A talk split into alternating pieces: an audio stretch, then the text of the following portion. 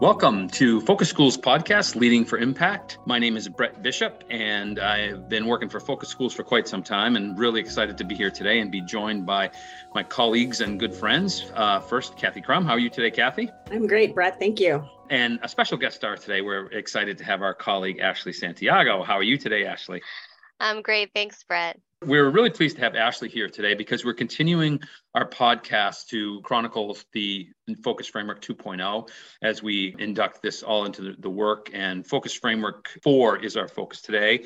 And Ashley has such expertise in this area that we're really pleased to have her to come on and help teach us a little bit about how schools might think about Focus Framework 4 from several different angles. So, Kathy, just want to get us started. And, and uh, Ashley, again, thanks so much for being here. Yeah, so Ashley, I've been really excited to be able to um, work with you and learn all the things that you know about data. You've already taught me a lot of things in a short period of time because that is your passion and your expertise. So we're really fortunate to have you on here today. So teach us a little bit about Focus Framework 4. Sure. Well, first of all, thanks so much for having me. I'm very excited to be here because, as you both said, data is a passion of mine. I'm sort of the data nerd on our Focused Schools team, and I'm so thrilled to fulfill that role because, as a teacher, I I just found data to be so valuable. And it wasn't really until I got involved with Focused Schools that I got to see how just how impactful it can be when you approach it in a really strategic and meaningful way. And that's what Focus Framework 4 is all about. And it's the formal language in the framework says it's utilizing an internal system for measuring growth towards goals, actions, and outcomes. But what that really means is how is your team really getting strategic about collecting, analyzing, communicating about, and acting upon data. One thing that I always try to stress when I am talking to anybody about Focus Framework 4 or talking about data that we might find in our schools is that data is more than assessment scores right? We so often we hear data and it's like okay test scores especially those you know those high stakes standardized test scores that come up at the end of the year that are mandated by states. And that is that is a single data point and that is an important one but that's not everything. So what i try to stress is that data can be those test scores at the end of the year. That's one piece. It can also be the formative assessments that teachers are giving throughout the year which may or may not be a test focus framework 4 is not about creating and giving more tests to your students uh, which is another sort of misconception that can come up data is also about looking at student work so what are your students authentically doing and producing in the classroom? How are they acting, right? Are they showing up to school, your attendance data, that's something to take a look at. How are they interacting with each other? How are they following classroom procedures? Are your families engaged? What are your families and students saying? What are you observing if you're a teacher or a coach? What are you observing in a classroom? If you are a coach or a school leader or you're a teacher who has the opportunity to be going out and doing learning walks, what are you seeing in your schools? So I know I just gave a lot of examples, so that kind of might sound a little haphazard, but it's all about thinking about what are our opportunities to collect information about both what is working and what might not be working yet in our schools and then creating a systematic plan to have the conversations about it, to celebrate the work that we are doing and that is going well, and then to take action on anything that we do need to address to make sure that our students are moving in the right direction. I, I think you touched on some things here that are really central to, as you mentioned, the leaders that we work with, because oftentimes, for good or for bad, people's perception in schools is that when we say the word data, it means something negative. It can bring forth negative feelings. And you know, I experienced that, um, you know, both as a teacher and then as assistant principal and a principal, and largely because the schools I, I worked in were oftentimes on the state you're in trouble lists and those kind of things. So we started to have negative feelings around data. But I, I wondered if you might be able to just help us to reframe that conversation and, and think differently about um, how data can not can move from a negative place in our heads. Absolutely, and and I think it's so important to put in the work of creating that narrative or changing that narrative, right, with your school teams, that data is not a witch hunt, but a treasure hunt. And I, I'm absolutely stealing that from one of our focused schools team members. We need to know what's going on in our schools and in our classrooms. That's the only way that we're going to truly serve students and move them from where they are to where they need to be. Sometimes the data is going to tell us stories that we're not in love with, right? We're going to see that some of our students are having trouble or that something we're trying isn't working. But if we think about data as an opportunity to acknowledge what is working, right? Because our educators in our schools are working tirelessly. They can't work any harder, right? They are working tirelessly to try to get our students to where they need to be. So we need to a find out what are they doing that's working so we can celebrate it and so that we can repeat it the other thing is that time is one of the most precious and limited resources that our schools have. So we need our data to tell us what is and isn't working so that we can stop wasting that precious resource of time on things that aren't working for our students. Data is not about working harder or again creating more tests or you know changing what you're doing in terms of oh well now this is one more thing on my plate. Data is an opportunity to say i am going to just focus on those things that are actually leading to outcomes for my students so that i'm not spending my time on en- and energy on things that aren't central to moving my students forward. So it's absolutely thinking about data as an opportunity as opposed to uh, you know this punishment or this this doom and gloom. And we need to our schools absolutely need to be taking opportunities to recognize and celebrate the positives that are happening.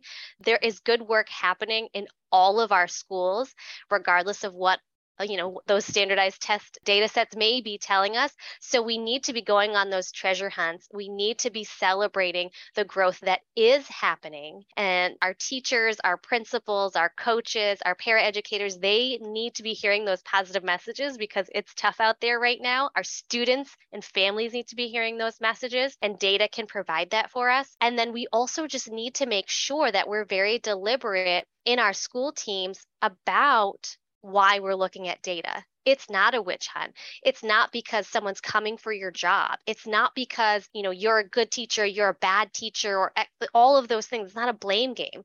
It's about we're all in this. We're all in this because we want better outcomes for our students. And this is a tool that we are going to use to make sure that the work we are doing is leading to meaningful outcomes for kids. I love the notion of shifting our eyes from the teaching to the learning that um, John Hattie, you know, message across the world of knowing the impact and just this looking and and shifting the questions so that people feel like we're looking more at the learning. And so things like, well, what do you think this group of students needs next? Is a is a different question than well what went wrong with your teaching right? And so i, just I, I, think that that's the, the the position that you're advocating helps so much because it changes the culture around what we're using that for. Yeah so kathy you want to um, talk a little yeah. bit further about that Sure, and I also just uh, you, you um, are reminding me that it's um, a system too of deciding what to collect and then creating systems for how to collect that and then how we're going to use that. And I loved what you said about it's an opportunity for us to focus on things that are working as opposed to things that are not working or in addition to maybe. So when you approach it that way, it really does it really does help to become a really positive thing in your school. And of course, the idea of a treasure hunt, you know, makes it makes it feel like like okay let's do this. Let's let's put our hands together and do this. So um, when you think about that there's a million ways to do this and some of them feel really cumbersome to me you know when i'm uh, in groups with people that are looking at data. But um, do you have some, some tools or some tips for us to support focus framework 4 absolutely and one of the sort of beautiful things about focus framework 4 but also admittedly complicated pieces is that this system of looking at our data is going to look different at different schools right because depending on the context of your school, the grade level, the assessment system you might have in place, all of these pieces are going to come into play to determine sort of what data, again, do you need to be collecting? I have sat with schools where they have a million and one data points and it's not useful. If all you have are all of these maybe beautiful charts and graphs, but so much so that you don't have the time to say, well, what does this mean for our students? What does this mean for our next steps? Then data is just a number if if we're not able to act on it and if we're not able to do something with it. So one tool that I really like to use with school teams when they are looking at their data so you've identified okay this this is important to the work that we are doing based on our context is the good news urgent news bold next next steps protocol and all that it does is it's just a way of looking at a data set to say okay what is that good news because you can always find good news there's always something that you can point to that says hey, what we are putting in the hard work and it is changing something for our students for the better. What is the urgent news? What do we need to immediately address? Because this is sort of crisis level for our students. So we need to do something about this and we need to do something about it now. And then what does that mean? What so what are we going to do about it? What is that next step that we are going to concretely take right now? Not next semester, not next year, right? But right now, what are we going to do to address that urgent news that we have found? And one cautionary piece or just sort of piece to, to keep in mind when you are doing this protocol when you're going through and looking at that good news in your in your or your categories in good news and urgent news stick to the facts. It's not about oh well you know so and so said and this because you're just talking about what are the facts? What are these numbers if they're numbers or what are these observations? What are they telling us about what's happening with our students right now? And then based on what we see what what can we concretely do about it to address the good news and the urgent news. I'm also interested. I, I love the I, the protocol you're describing and the tool you're describing. I love. I think it's great because I, the beauty of it is the simplicity. the The challenge to me um, is two things. One is you know starting with the good news. Sometimes that's hard for people because they're so used to just looking for what went wrong.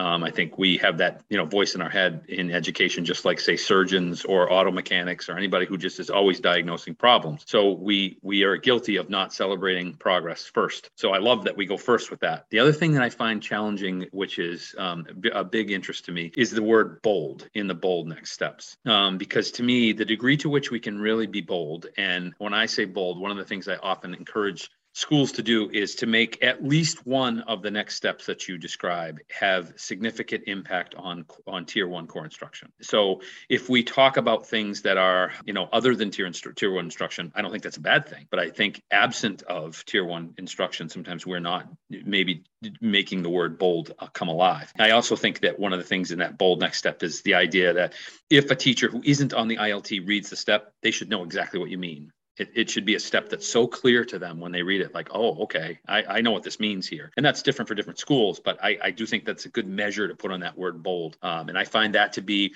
one of the things that helps ilts you know really measure how their work is doing. You know to what degree are they actually being bold in their next steps?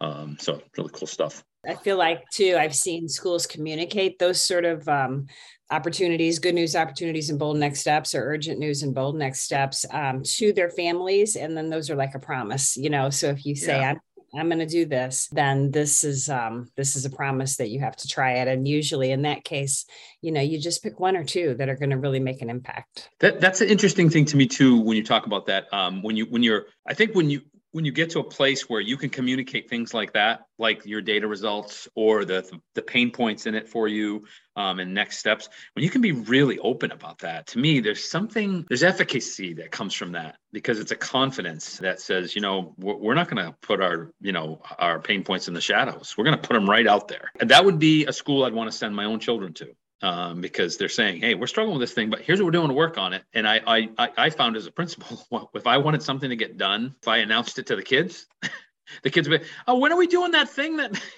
and so when you're public about things, you know, people tend to ask you about them, and it puts a little like puts us on the hook. I just think that that's kind of a neat strategy to say, you know, to parents, "Hey, here's our bold next steps."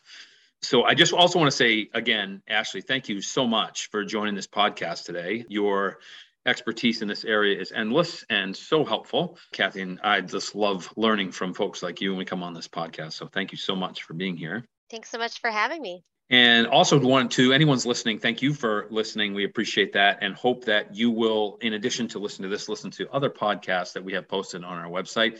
We are um, excited to have this as a way to connect with you also, there are multiple ways that we like to connect with you, where you can go to our website and see, uh, connect to our social media pages, um, or also the uh, opportunity of getting to our read our blog and see two-way opportunities through our social media to also share the things that you're doing and learn from others across the country. And in addition to thanking you for your time listening, we want to thank you for the work that you do.